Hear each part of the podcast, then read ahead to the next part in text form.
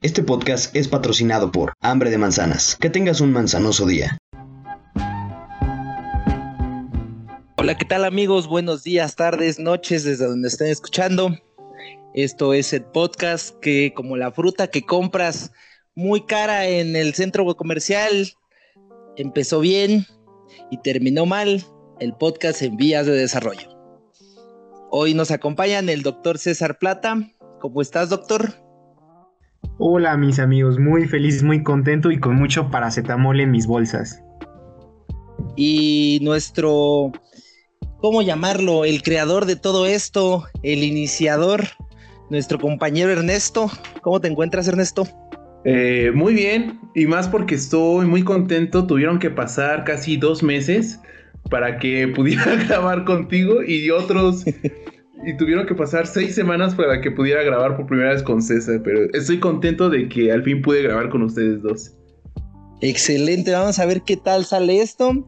Yo soy el presentador del día de hoy, soy Mike Rodríguez y esto es Podcast en Vías de Desarrollo. El Gobierno de la República te invita a que escuches nuestro podcast en Vías de Desarrollo. El día de hoy tenemos un tema bastante curioso, si quieren llamarlo así, es un tema que comienza lindo y termina podrido y apestando a caca, es el cine mexicano. Vamos a comenzar con, con opiniones generales del cine mexicano. No sé qué, qué les parezca a ustedes. Quien guste tomar la palabra. Por supuesto, mira, el doctor va a hablar en este momento y tengo que decir que yo soy un gran fan del cine mexa y todo empezó a una corta edad, ese amor fue películas. No, de hecho, la primera que vi y que dije, wow, el cine ofrece cosas muy locas, fue Amores Perros. Porque yo, cuando eres pequeño, pues te ponen este películas de Disney, cosas así, tranqui, caricaturas, y todo siempre termina feliz. Todos siempre terminan amándose por siempre, todos terminan con la fortuna. Y Amores Perros fue la primera película que me enseñó que la vida y las películas no siempre terminan felices y fue un gran impacto para mí en ese momento porque fue como de no manches, ya se acabó, ya se acabó y no fueron felices las personas. Y desde ese momento pues como que me introduje al, al cine y sobre todo a estas películas más reales, que se acercan más a la realidad. Y eso es algo que hizo muy bien el cine mexicano en los 2000 más o menos. Así que eso es lo que puedo decir de, de mi cine mexa. Excelente referencia. ¿Tú qué opinas, Ernesto? Yo, la verdad, me apena decir esto, pero no, no frecuento consumir cine mexicano. Tanto es, yo sé que estoy cometiendo un error, pero que no he visto Amores Perros o una película que siempre me recomiendas, Mike, que es la de Sangre por Sangre. No he visto ninguna de esas dos. Y nada más las postergo y las postergo. Y ahora sí las voy a ver, ahora sí las voy a ver, ahora sí las voy a ver pero no sé, eh, me da un poco de, de, flojera porque en el cine mexicano o es No Manches Frida o Ah caray, se me murieron los hijos, ¿no? O sea, nada más hay dos tipos de, de, cine por el momento. Y está curioso que menciones eso, porque de hecho, eh, por ejemplo, he, he, escuchado mucha gente que consume, pues, el tipo de películas como Sangre por Sangre, que es un bajo presupuesto, pero todos lo conocen, pero el problema, por ejemplo, con, con, Sangre por Sangre es que realmente no es mexicano, es una representación del mexicano en Estados Unidos, representado por, en su mayoría, americanos, güey, o, chicanos nacidos allá. Entonces, eh, pero, pero sí he visto más gente que ha visto películas de ese tipo, americanas, que ya no serían mexicoamericanas, sino serían americanas representando mexicanos, ¿no? Pues que el cine mexicano como tal, güey. Eh, pues empezando de este lado, em, apoyo lo que decía el doctor César Plata. En este caso, Amores Perros me gustaba de hecho mucho de niño porque cuando yo pues yo estaba más pequeño, bueno, yo, yo vengo del centro del distrito y literalmente nací ahí, güey, y me crié ahí, crecí ahí, güey. Y todo, todo lo que aparecía en la película es una representación completamente real de lo que es ahí, o sea, completamente real de lo que yo vivía, güey, y de lo que yo veía constantemente en donde vivía, porque realmente, pues no vivía como que en un barrio muy bonito, güey, y luego, eh, me la pasaba mucho en la doctores, en Tepito, güey, y, siempre que iba a dar el rol o que salía con mi jefa o con mis tíos, o sea, realmente sí es lo que ves en la película, es completamente el barrio y los lugares que ves y es algo representativo, pero no es tan vendido, güey, o no es... Es un cine muy bueno, pero no está pensado para venderse, güey. Sino como representativo, porque pues si te vas a vender, bueno, ya mencionaremos unos, unos, unos temas más adelante, pero sí es bastante representativo, güey, pero pues no estamos vendiendo lo bueno, güey, que podríamos tener como... Es como empezamos, ¿no? Desde la época de oro del cine mexicano, güey, en donde realmente teníamos un buen cine, claro que sí, pero teníamos un buen cine porque no había competencia, güey. Exacto, pues Estados Unidos estaba partiendo la madre en la Segunda Guerra Mundial y Bollywood todavía no existía y Canadá no es como, como de, güey, me mama hacer películas, ni, ni Francia, ni nada, pues todos estaban en un pedo militar. Pues, Exacto, como de, si alguien no lo va a hacer, lo voy a hacer yo. Exacto, güey. De hecho, también se liberó mucho el hacer cine mexicano porque eh, precisamente como lo mencionas, están partiendo su madre y los cineastas dijeron, güey, ¿dónde podemos ir? Y grabamos. O dónde podemos tener también la libertad de grabar, porque eh, se supone que en principio el cine, güey, eh, se estaban cobrando muchos impuestos. Originalmente no se grababa en Los Ángeles. Entonces llegaron a Los Ángeles porque se cobraba mucho se cobraba mucho, muchos impuestos sobre el uso de la primer máquina como tal de cine, güey, que pues no es una cámara oficial, pero sí es un tipo de cámara, güey. Entonces, y luego eh, dicen, güey, aquí ya nos están empezando nuevamente a cobrar y luego empiezan los pedos. ¿A dónde nos vamos? A México, güey. A huevo. o sea, donde más, güey, puedes trabajar y ponerte hasta el culo de pedo, güey. En México, güey. ¿Tú qué opinas, doctor César? Yo creo que, que a pesar de que sí México empezó a hacer cine porque no había de otro lado, creo que también hay un talento natural en la cultura mexicana que el mismo Guillermo del Toro y se ha hecho viral, que dice que el mexicano tiene esas dos dualidades de que puede ser cómico y terrorífico a la vez. Y creo que el mexicano tiene mucho de eso, del ser creativo, del plantear nuevas ideas y nuevos proyectos.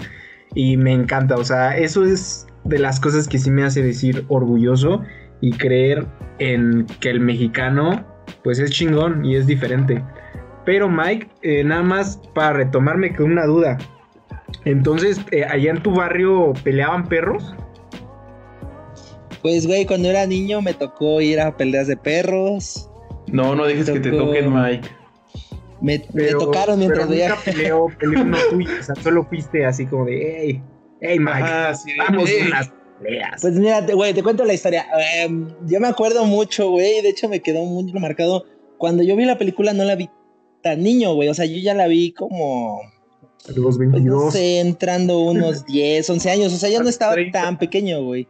Pero, o sea, sí me quedó muy remarcado, güey, que cuando vi la película y ve la pelea de perros, yo dije, yo sí fui a algo así, güey. Me, me, acuerdo un chingo porque me llevó mi tío, güey, y dije, o sea, sí me sacaba mucho de onda, porque decía, ¿qué pedo, no? Y me acuerdo que algo le dije a mi mamá, así como de, ¿qué pedo? Me dijo, pues es que no está bien, o sea, no está bien, no sé por qué chingados te llevaron Sí, y también que, pues, o sea, mi tío no, pero también me acuerdo que llegué a tocar ese tema de que, pues, apostaban, güey, y, me, le metían feria, güey.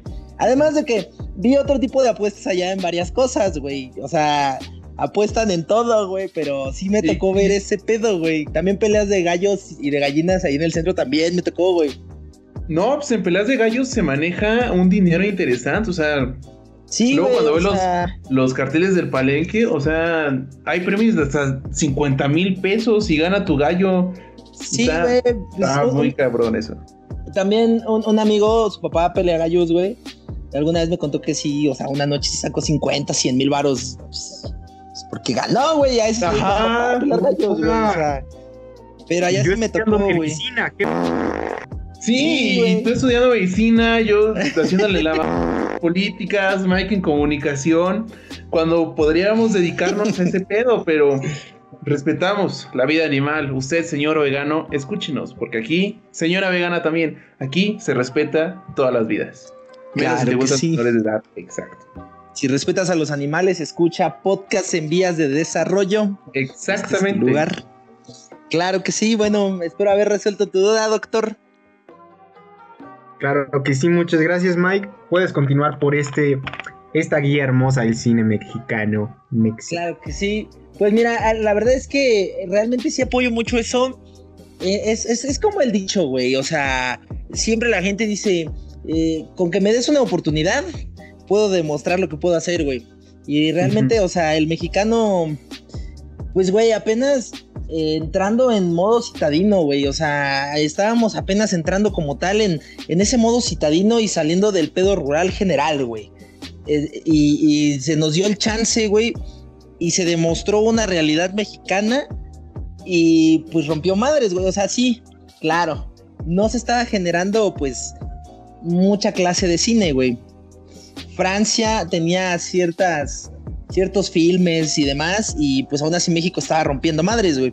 Pero sí fue porque realmente México tenía ese plus, güey, y además en primera instancia el, el cine se estaba dando como, como un arte, güey, no solo como una manera de vender, güey, sino una manera de representar lo que sea, güey. Y decidimos representar arte, güey, y ese arte es nuestra realidad, güey. Entonces a la gente y al mundo les gustó, güey. Pero, pues, güey, no duró mucho, güey, porque pues casualmente y muy cagadamente, güey, termina el- el- la época de oro del cine mexicano, güey. Termina echándose a perder, güey. Y, y todo termina echándose a perder solo por feria, güey. Lo que está muy cagado, güey, porque pues así se echa a perder todo en este país, güey. Ajá. Y, y, pues, güey, el cine no fue la excepción, güey.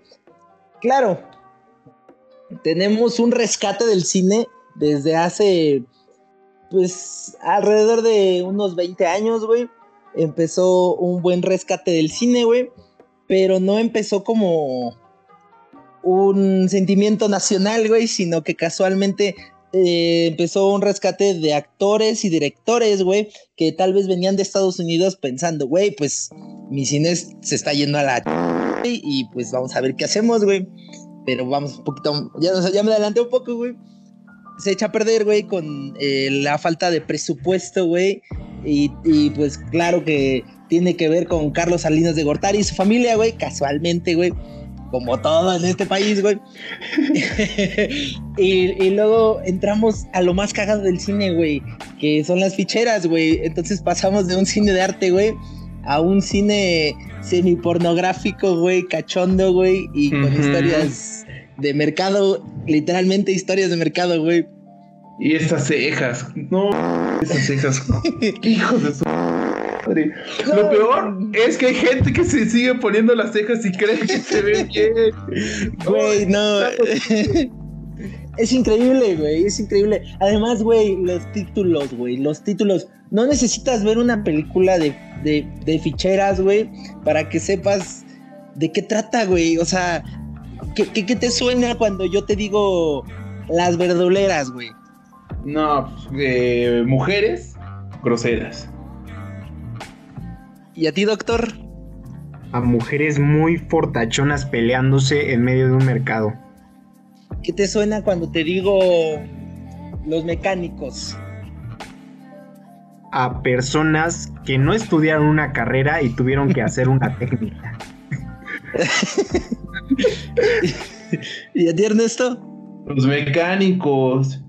Parece programa mexicano de copia de Te enchulamos el carro. Los El Avengers programa. mexicanos. Exacto. Mira, yo les voy a decir unos títulos y me van a decir si son cine de ficheras o películas porno. El caballero venudo. Bocas grandes. Colegialas castigadas. La tanga de la tía Macaria. Un taxista cachondo. ¿Saben cuál es la única que no es pornográfica? Un taxista cachondo. O sea, Y son cine de ficheras, no puede ser. Pero es que yo no entiendo cómo, cómo nos echamos a perder tanto para que realmente llegáramos a ese punto, güey, en el que yo de niño, o sea, sí hay, hay una diferencia de edad, güey, y sí me tocó una televisión, eh, una televisión libre, güey, una televisión pública, güey, donde en el 9 y en el 13, güey, en horario regular, güey, llegaban a pasar películas ficheras, güey. Y solo en la noche ponían las películas igual ficheras, pero con escenas fuertes, güey. Y yo te digo, en la noche tú piensas, güey, van a poner escenas, pues, sexuales, güey, en la tele, en la tele pública, güey, a la que tiene un niño de, en ese momento tenía 7, 8 años, güey, acceso y, y, güey, tú piensas, pues, voy a poner las escenas, no sé, ah, pues ya, ya de jodido a las 11, a las 12, cualquier Medianoche, ¿no? claro, güey. Pero no, güey, o sea, eran películas que pasaban a las 9 de la noche, güey. No, no, 10 de la noche, güey. Y pues yo ahí de niño, así como de, ¿qué, qué es esto, güey? O sea, ¿Qué es está pasando en mi pantalón? ¿Y por qué está pasando edad? me, me estaba espantando porque veía que algo se ponía duro, güey, y no quería ir al baño, güey. O sea. Entonces, o sea, güey, es, es increíble, güey. Y, son películas que no tienen ni, ni pies ni cabeza, güey. ¿Alguna vez has visto una, una de esas revistas pequeñas, güey, que venden en, en ciertos y selectos puestos de revistas, güey? Exacto, güey. De esas revistas cachondas, güey. Blanco y negro. Pues eso, esas revistas, güey. Eso es la película, güey. Así. Eso es la película, güey. La mujer no tiene importancia más que mostrarse de una manera muy sexualizada, güey. comentarios picantes, güey, con chistes picantes, güey, que pues realmente no sé si daban risa en esa época, güey, porque realmente a mí lo único que siempre me causó fue un poco de, de cringe. Ajá. Era otro México. Pero que no claro, que México no ha adaptado historietas cómicas, ¿eh? Que aquí no se diga que no se han adaptado cómicas. Sí, güey, o sea, es, nuestro propio pinche universo Marvel, güey, de picheras, güey. Las verduleras, güey, y pinches pasteles verdes en almíbar, porque alguna vez vi alguna un nombre así, güey. Todo está en el mismo universo, güey. Todo, güey. Todo. O sea, pero bueno, Vamos a dejar ahora un poco de lado lo malo, güey. Y vamos a empezar con lo bueno, güey. Empezamos, yo en lo personal, güey. Sé que hay, hay ciertos títulos que no... Sí, sí aportan, güey. Pero en este caso, por ejemplo, la ley de Herodes, güey. No sé si la, si la ubiquen, güey. O sea, película del... Me parece que es del 98, güey. Y empieza con temas fuertes, güey, y atacando a un PRI, güey, lo cual no se había hecho, güey. Y, empezamos con este Damián Alcázar, güey, que, güey, ya exploró varias, varios puntos, güey, en su carrera y, de pronto, güey, dice, güey, vamos a hacer esto, güey. Y vamos a, a hacerlo, güey. O sea, la amenaza que venga y lo que venga, güey, pero va a estar bien, güey.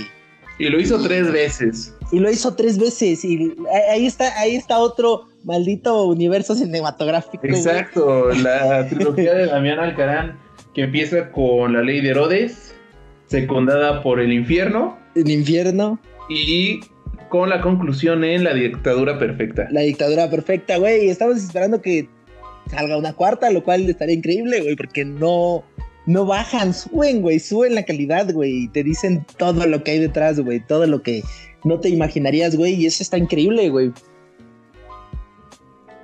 Es un buen acercamiento a como la vida política mexicana, pero adaptada o transportada a un ambiente más fácil de compartir al público en general, de que digan, no mames, me pasó, ay güey, eso sí pasa, o yo lo vi, como la del infierno, que está ubicada en, en el periodo del pues del PAN, pero específicamente eh, con este Carlos Salinas de Gortari, que fue cuando declaró la guerra contra el narco, que pues...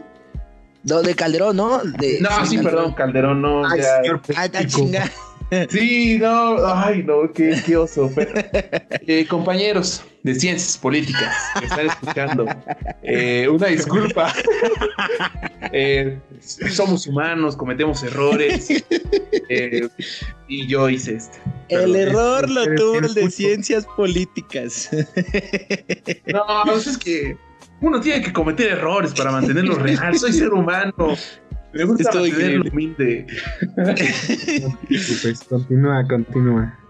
Pues, bro, o sea, ese, ese acercamiento no solo fue por parte de los actores, porque los actores, todos los actores tuvieron un papel, desempeñaron lo que tenían que desempeñar completamente a una realidad, güey, que te representa estés donde estés. Puedes estar fuera de México y pensar, güey, o sea, puede que solo sea la película, ¿no? Pero realmente estás en México y todos te representan el papel real de cada cosa. Inclusive, no sé, eh, su mamá que se hace de la vista gorda porque pues que le llevaba cosas. Y luego se muere el primer hijo y llega el Benny y primero le dice que está mal, pero después de que le da feria ya le da la bendición. El tío también primero le dice que está mal y cuando le da feria le da la bendición. Todo, todo, todo, todo representa en, en muchos niveles, porque inclusive hasta los guionistas se vieron se vieron tan de hacer una realidad tan fuerte, algo tan comestible, algo tan digerible para que hasta te dé risa y te queden frases, güey, de la película para que puedas absorber completamente su mensaje y que vayas de lo feliz a lo triste y luego a la tragedia completamente y que te quedes pensando en lo mal que está tu país, güey. O sea, es un cine que te va recuperando a lo personal, güey. Sí, y tienes razón, porque eh, me acuerdo del libro y película de El nombre de la rosa, creo que así se llama, de que, digamos, yendo un poco al final, pues de lo que buscaba el protagonista era un libro que estaba prohibido porque hacía chistes sobre Dios y el sacerdote que lo estaba resguardando, ¿no? De que evitaba que el protagonista lo encontrara, decía de que es que cuando te ríes de algo, le estás quitando poder, le estás quitando seriedad. Y es la mejor manera de compartir un mensaje. Por eso se siente, o sea, es feo que, que mm, instituciones que, que premian al cine degraden tanto la comedia cuando es uno de los géneros más importantes y yo creo que más difíciles de hacer. Claro, ¿no? Y, realmente sí tiene ese peso, ¿no? O sea, está fuerte. ¿Tú qué opinas, doctor? Yo creo que es una época de México muy bonita en donde todos estuvimos en el mismo mood, como dicen la, la chaviza. Porque si te das cuenta, en la música también hay bastante rebeldía y empieza este rock español a tomar fuerza.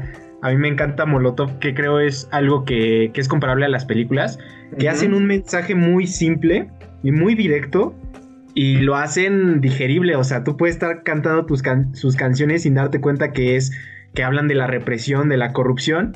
Y a mí me encanta ese México. Creo que ahí todos fueron súper creativos y creo que es una de las razones por las que se odia tanto hoy en día el contenido multimedia de cualquier lugar, porque hubo un boom de creatividad en ese momento y de repente yo creo que en este momento no está tan mal, es algo muy comercial, pero comparado con esa creatividad de decir las cosas y de hacerlas digeribles, que son dos problemas.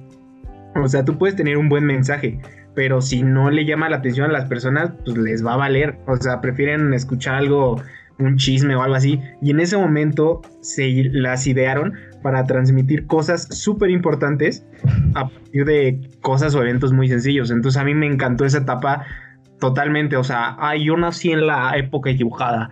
Yo, a mí me encanta toda esa época de, de rock en español, de ska, de las películas, de, de no sé, hasta Marte duele, creo, creo que sí se llama así, ¿no? La que es como Romeo y Julieta mexicana. Sí. Muy buena, Sí. o sea, es, es, pues es una melosa, ¿no? Una película melosa, así medio romanticona, pero detrás tiene muchas cositas sobre nuestra sociedad y me encanta, o sea, yo haría un maratón de películas mexicanas cuando se pueda, porque son muy buenas, sobre todo en esa época.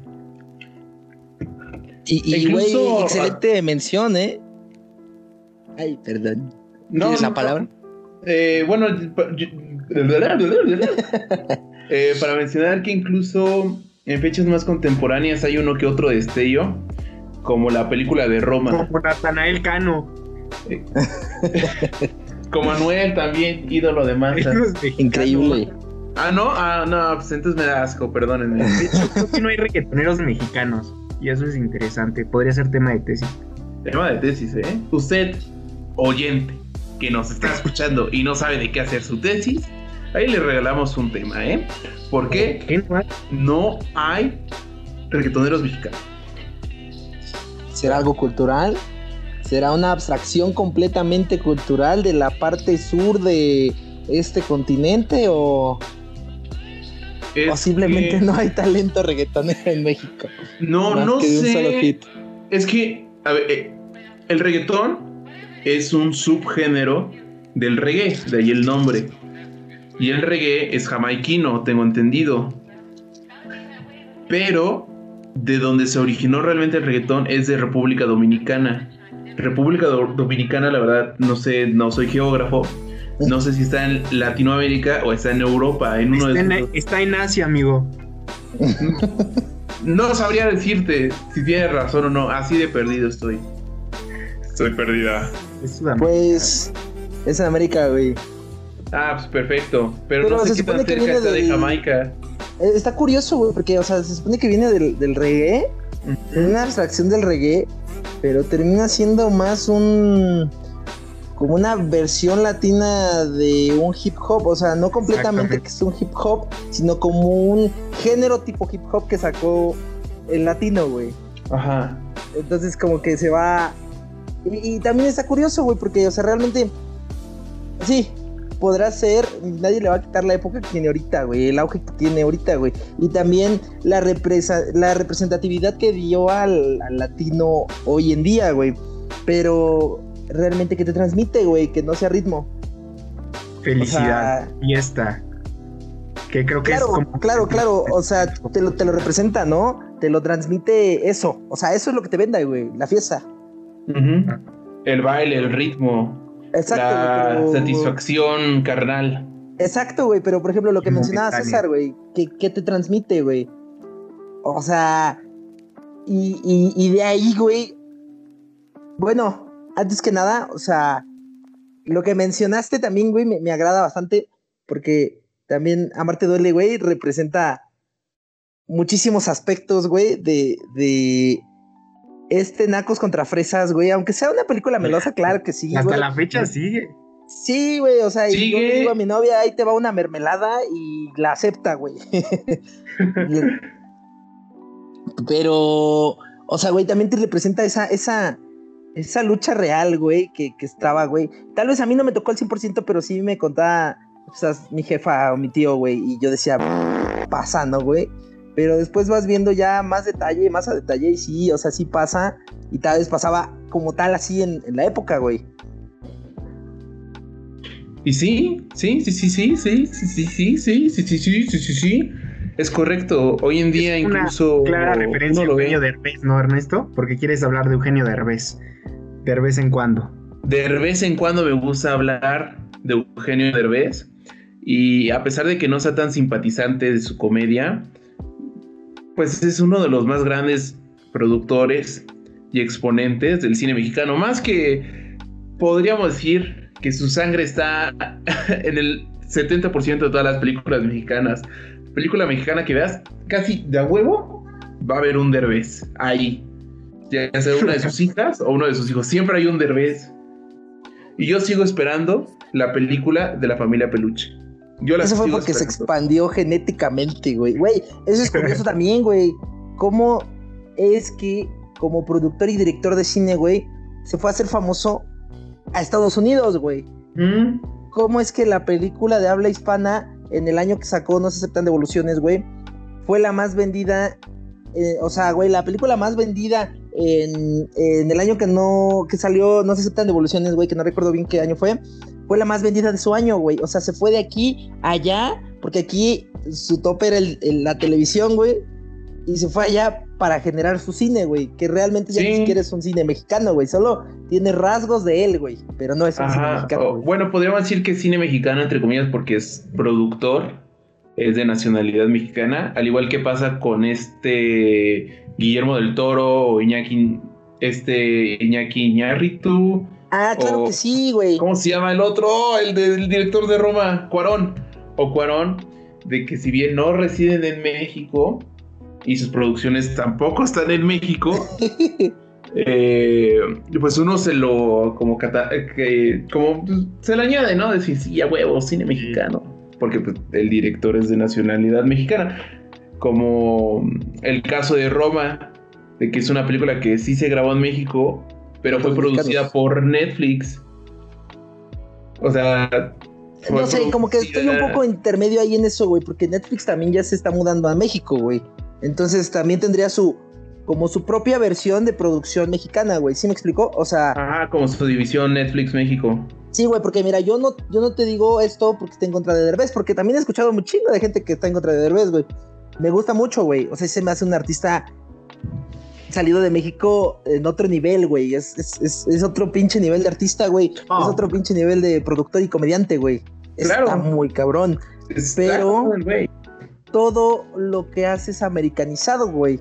Porque inclusive hasta sus historias, güey, tienen su mexicano o su, su parte mexicana, güey, que él les agrega, que son normalmente él actuando, güey, y obviamente siendo mexicano, güey, en Estados Unidos. Ajá, como la película de Latin Lover. Exacto, güey. Y, y- o como...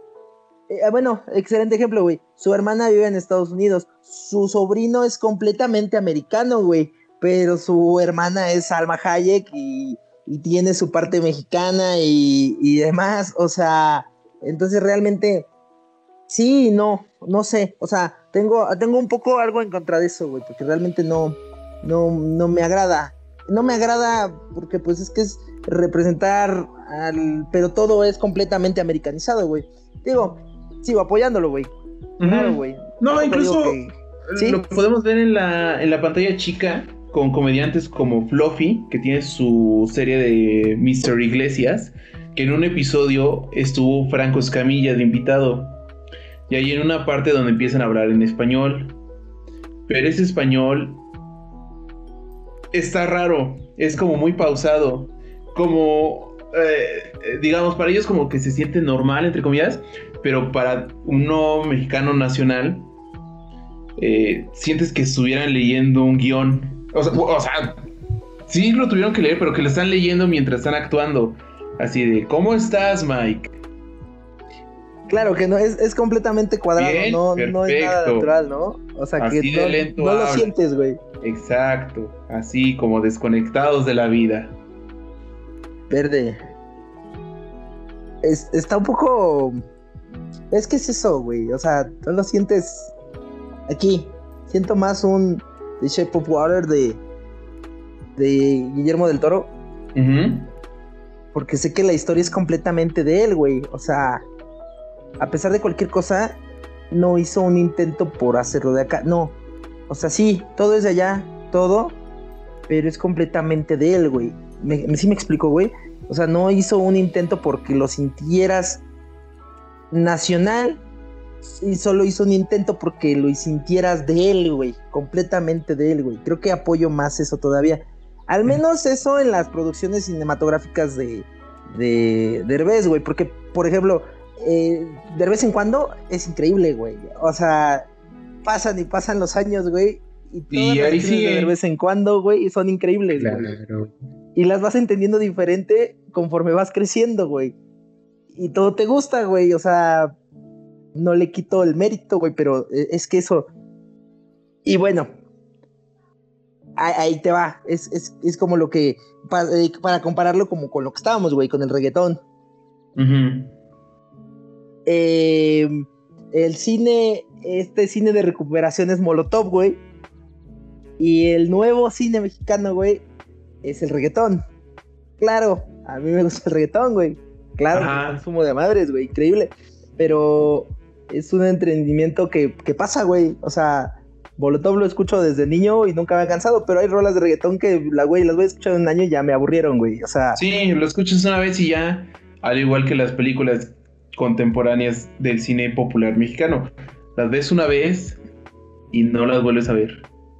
Y la mayoría de ellas ni siquiera recaudan su presupuesto. O sea, las ven todavía poquitas personas a pesar de que son comedias románticas, que tienen este, eh, entre comillas, estereotipo de que solo esas son las que, las que venden. Pero está cagado. Pues fíjate entonces, amigo mío, que yo les voy a preguntar, ¿no creen ustedes que igual está bien tener productos que sean rápidos, volátiles, para enfocarnos en otras cosas? Porque claro, o sea, esas películas y, se ven en todas partes. Ahorita que dijiste los programas, otro rollo, eh, incógnito, no sé, había cosas muy geniales en la televisión, muy geniales, que ni siquiera los youtubers han este, y me gusta mucho, yo crecí con Wherever Tomorrow, fue muy cagado esa etapa, pero no se compara en nada con la producción y las ideas que había en ese entonces. Pero ahora que ya hemos cambiado y estamos más estables como sociedad, ¿no creen que convenga más tener productos rápidos que nada más te hagan perder el tiempo, disfrutar de una tarde con tu familia, con tu novia y pensar en otras cosas, dedicarte a otras cosas que antes pues nada más era la televisión y tal vez por eso era el boom de esa creatividad. Ahorita ya hay demasiado contenido y se dispersa la creatividad. ¿Ustedes cómo ven? ¿Creen que sí necesitamos regresar otra vez a esa etapa donde todos se esforzaban más? ¿O a dónde creen que va esto? ¿Qué les gusta? que me pueden comentar, chicos? Mira, yo creo que mientras más competencia haya, es mejor, porque la competencia siempre hace que te esfuerces más. Si no, o sea, si sale No Manches Frida 4 y tú quieres hacer otro tipo de película, te tienes que esforzar lo suficiente. Uno, para que te aprueben el presupuesto. Dos, para que te dejen hacer la película. Y tres, para que la gente la vaya a ver. Lo concuerdo, concuerdo. Eh, tiene, tiene que estar diversificado, güey. Porque no todos quieren ver lo mismo siempre, güey. Y, hasta inclusive puede ser diferente, güey. Pero si solo es contenido consumible y desechable, güey, termina siendo lo mismo, güey. Entonces te, desesperas. Por ejemplo, eh, eh, ahí el ejemplo, güey. Cindy la Regia, güey. Yo estaba completamente convencido de no verla, güey, porque con el puro título, o sea, güey, dije, no, esto es. Sí, el título ya dice, nada más, nada Sí, güey, no, o sea, esto va a ser una porquería, güey. Y justo en ese momento en que salió, güey, había, tenía Prime y había estado, habían estado subiendo películas mexicanas que no tenía mucho, o que había visto, o que vi en esos momentos, güey como La herencia del abuelo y películas así completamente desechables, güey. Sí. A las que no tienen ni pies, ni cabeza, ni nada, güey. Entonces dije, güey, no la voy a ver. Entonces un maestro me dice, eh, tiempo después me dijo, hay algo curioso con Cine La Regia, un maestro de cine. Me dijo, o sea, te representa algo, pero no, no te voy a decir qué es. Vela. Y entonces la ves, güey. Y resulta que está curiosa, güey. O sea, no te voy a decir que no es la mejor película de Ajá, de que no más se la pela. Sí, que también Roma. sí, güey. Es que ve, por ejemplo, güey, eh, ahí está. Roma, güey, no es bien comprendida, güey, porque, o sea, lo que quieres es, pues, güey, estamos acostumbrados a precisamente ese consumismo que la mayoría de la gente no entiende Roma, güey, porque nada más es la representación de una generación, güey, en México, güey, y de, pues, y de clases sociales en México, güey. Sí, güey. Para empezar, representa una clase social no tan. No tan enfocada en el cine popular. Es que más que nada es una película de autor. O sea, por eso a mí me pareció aburrida. Porque fue literalmente su vida y ya después comprendí después del tiempo que creo que sí la considero una obra de arte. Eh, no diría que está sobrevalorada porque a mí me aburrió. O sea, terminó la película y dije, güey, ¿qué pasó? ¿Qué aprendí? no fue nada, perdí mi tiempo aquí. O sea, yo nunca vi un inicio, un clímax, la resolución, o sea, ni de pedo. Y dije, güey, ¿qué onda, no? Pero estamos tan acostumbrados a este guion así prefabricado de, a ver, introducimos a los personajes, ahora hay que subir la historia, llegamos al problema y va a ser muy satisfactorio cuando se resuelva. No, o sea, este güey fue como, a ver, watching mi vida, Este, o sea, no es la- lo más perro que un mexicano ha vivido, tampoco es algo sencillo. Y creo que ahí radica su belleza que te puedes sentir identificado en cosas tan sencillas como los sonidos, ¿no? O sea, el, el de los camotes, el que afila a los cuchillos, o sea, eso es muy mágico. Pero a lo que voy es que, pues, entonces, ¿qué es lo que podemos rescatar de, este momento? Porque yo no he visto o no siento que haya películas que se puedan comparar a, a un Amores Perros. O sea, la verdad es que lo están intentando con Roma, con Ya no estoy aquí. Eh, ¿Qué otra también? Con Ah, una- creo. la última que le tenía muchas ganas y prometía bastante era una de. ay, igual de clases sociales. ¿De unos payasos? No, Era como- el nuevo orden. Los guapayazos. Los- la película. Increíble, güey. Oye, Güey, Eh, es no, que eso es lo mágico, güey. Es que eso es lo mágico, güey. Los, los matices, güey. A diferencia, creo que hay, hay cabe recalcar, güey, que a diferencia de Amores Perros, güey, no tienes bien remarcado. Es, es la vida, güey. No tienes bien remarcado. ¿Eres bueno o eres malo, güey? Hay matices en todo, güey. O sea, y entonces aquí te muestra esa realidad de una clase alta, güey, en donde hay matices, en donde hay buenos y hay- hay- hacen cosas malas, pero también hacen cosas buenas, güey. O sea, y solo es eso, güey. No te vende nada, güey. Pero realmente te representa un chingo, güey. Y sin necesidad de mostrarte ni siquiera el color, güey. La vida Sí. sigue, y creo que ese es el mensaje básico de la, de la película, güey. O sea, la, la vida sigue, güey. Con Sí. todo y todo, güey. Pues, para nada más para acabar, güey. Vean Cindy la Regia es curiosa, güey. O sea, te enseña clases sociales y te enseña. Sí, en, en este estilo de humor mexicano que llevamos trayendo, no sé, unos 10, 15 años, güey. Pero eh, sí, te, sí te enseña, güey. Sí te enseña una lección como de hacer las cosas por ti, güey. Porque, pues, de pronto estás muy cómodo en tu burbuja, güey. Y si te sales, pues está. Puede que esté mejor, güey. O sea, puede que estés más chido, güey. A pesar Pues del al título. menos descubres más cosas. sí, claro que sí. Y pues creo que ese, esa sería mi, mi lección de la semana. Bueno, eh, también no se metan rollos cinematográficos por el culo, güey. Se pueden lastimar. Y también porque son flamables. Son flamables, claro. De hecho, es un pedo y no. no. es muy peligroso, no lo hagan, Es, sobre muy- todo. o sea, en- es de gente muy tryhard. Y también Sí, claro. tienes que tener un nano muy dilatado para que te entre un rollo de películas. Son muy grandes. No, y luego si no le quitas este estuche metálico gigantesco. Todavía. Mira, hay gente muy loja en este mundo y muy aburrida también. Pero, mi estimadísimo César, doctor, ¿alguna reflexión? Yo más que reflexión quiero decir un gusto culposo. Y en Televisa, ah, no me acuerdo qué días, no sé si los sábados o domingos, pero siempre pasaban películas mexicanas. Y a mí me gustaba mucho una romántica que la busqué porque ni siquiera sabía cómo se llamaba y resulta que es malísima, que tiene pésimas calificaciones, pero la quiero recomendar. si alguien quiere ver, está bien. Amar a morir se llama. Una No he tenido el placer o la tortura de verla. extraña, no sé por qué le agarré cariño, pero me gusta bastante. Podría decir que es mi gusto culposo al ver que no es tan bien recibida, pero pues eso es lo que yo digo. Vean una película mexicana y recomiendo Amar a Morir. Muy bien.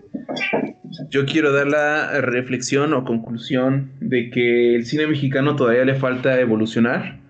Empezamos muy bien. Tuvimos una época rara de los 60, 70 con el cine de ficheras. Y ahorita seguimos teniendo las consecuencias de esa etapa. Pero aún podemos llegar a un cine superior. Uno que no se divida en comedias románticas pedorras o películas de crítica social, pero que super romantizan las cosas, o las hacen muy radicales como la del nuevo orden, de que digan, sí, a huevo, vamos a hacer que las clases sociales luchen, pero a los pobres los vamos a poner como pinches anarquistas que matan gente, o sea, dices, cabrones, o sea, eso está todavía mal, es como los pecados que seguimos carrea- carreando de Pedro Infante, de que ser pobre es lo mejor y ser rico es es ser malo. No, ni, ni todos los pobres son, son buenos, ni todos los ricos son Hay gente lados. Esa es mi reflexión y mi conclusión. Tenga cuidado donde vaya. Matices everywhere. Matices. Exacto. Yeah, baby. Pues bueno, Yeah, este es el, este va a ser el final de este su séptimo episodio. El 7 Oh, machete yeah. cierra aquí. Nos vemos la siguiente semana hablando cualquier tontería que se nos ocurra, como en los demás episodios de este Yeah, podcast daddy. en vías de desarrollo. All right, daddy. Y no olviden comprar sus productos en hambre de manzanas, nuestro patrocinador. Oh, such deliciousness. Mm. Que tengan un excelente y manzanoso día, semana y no se metan películas por el Lauretra. Hasta luego. Hasta luego. Ah, baby girl.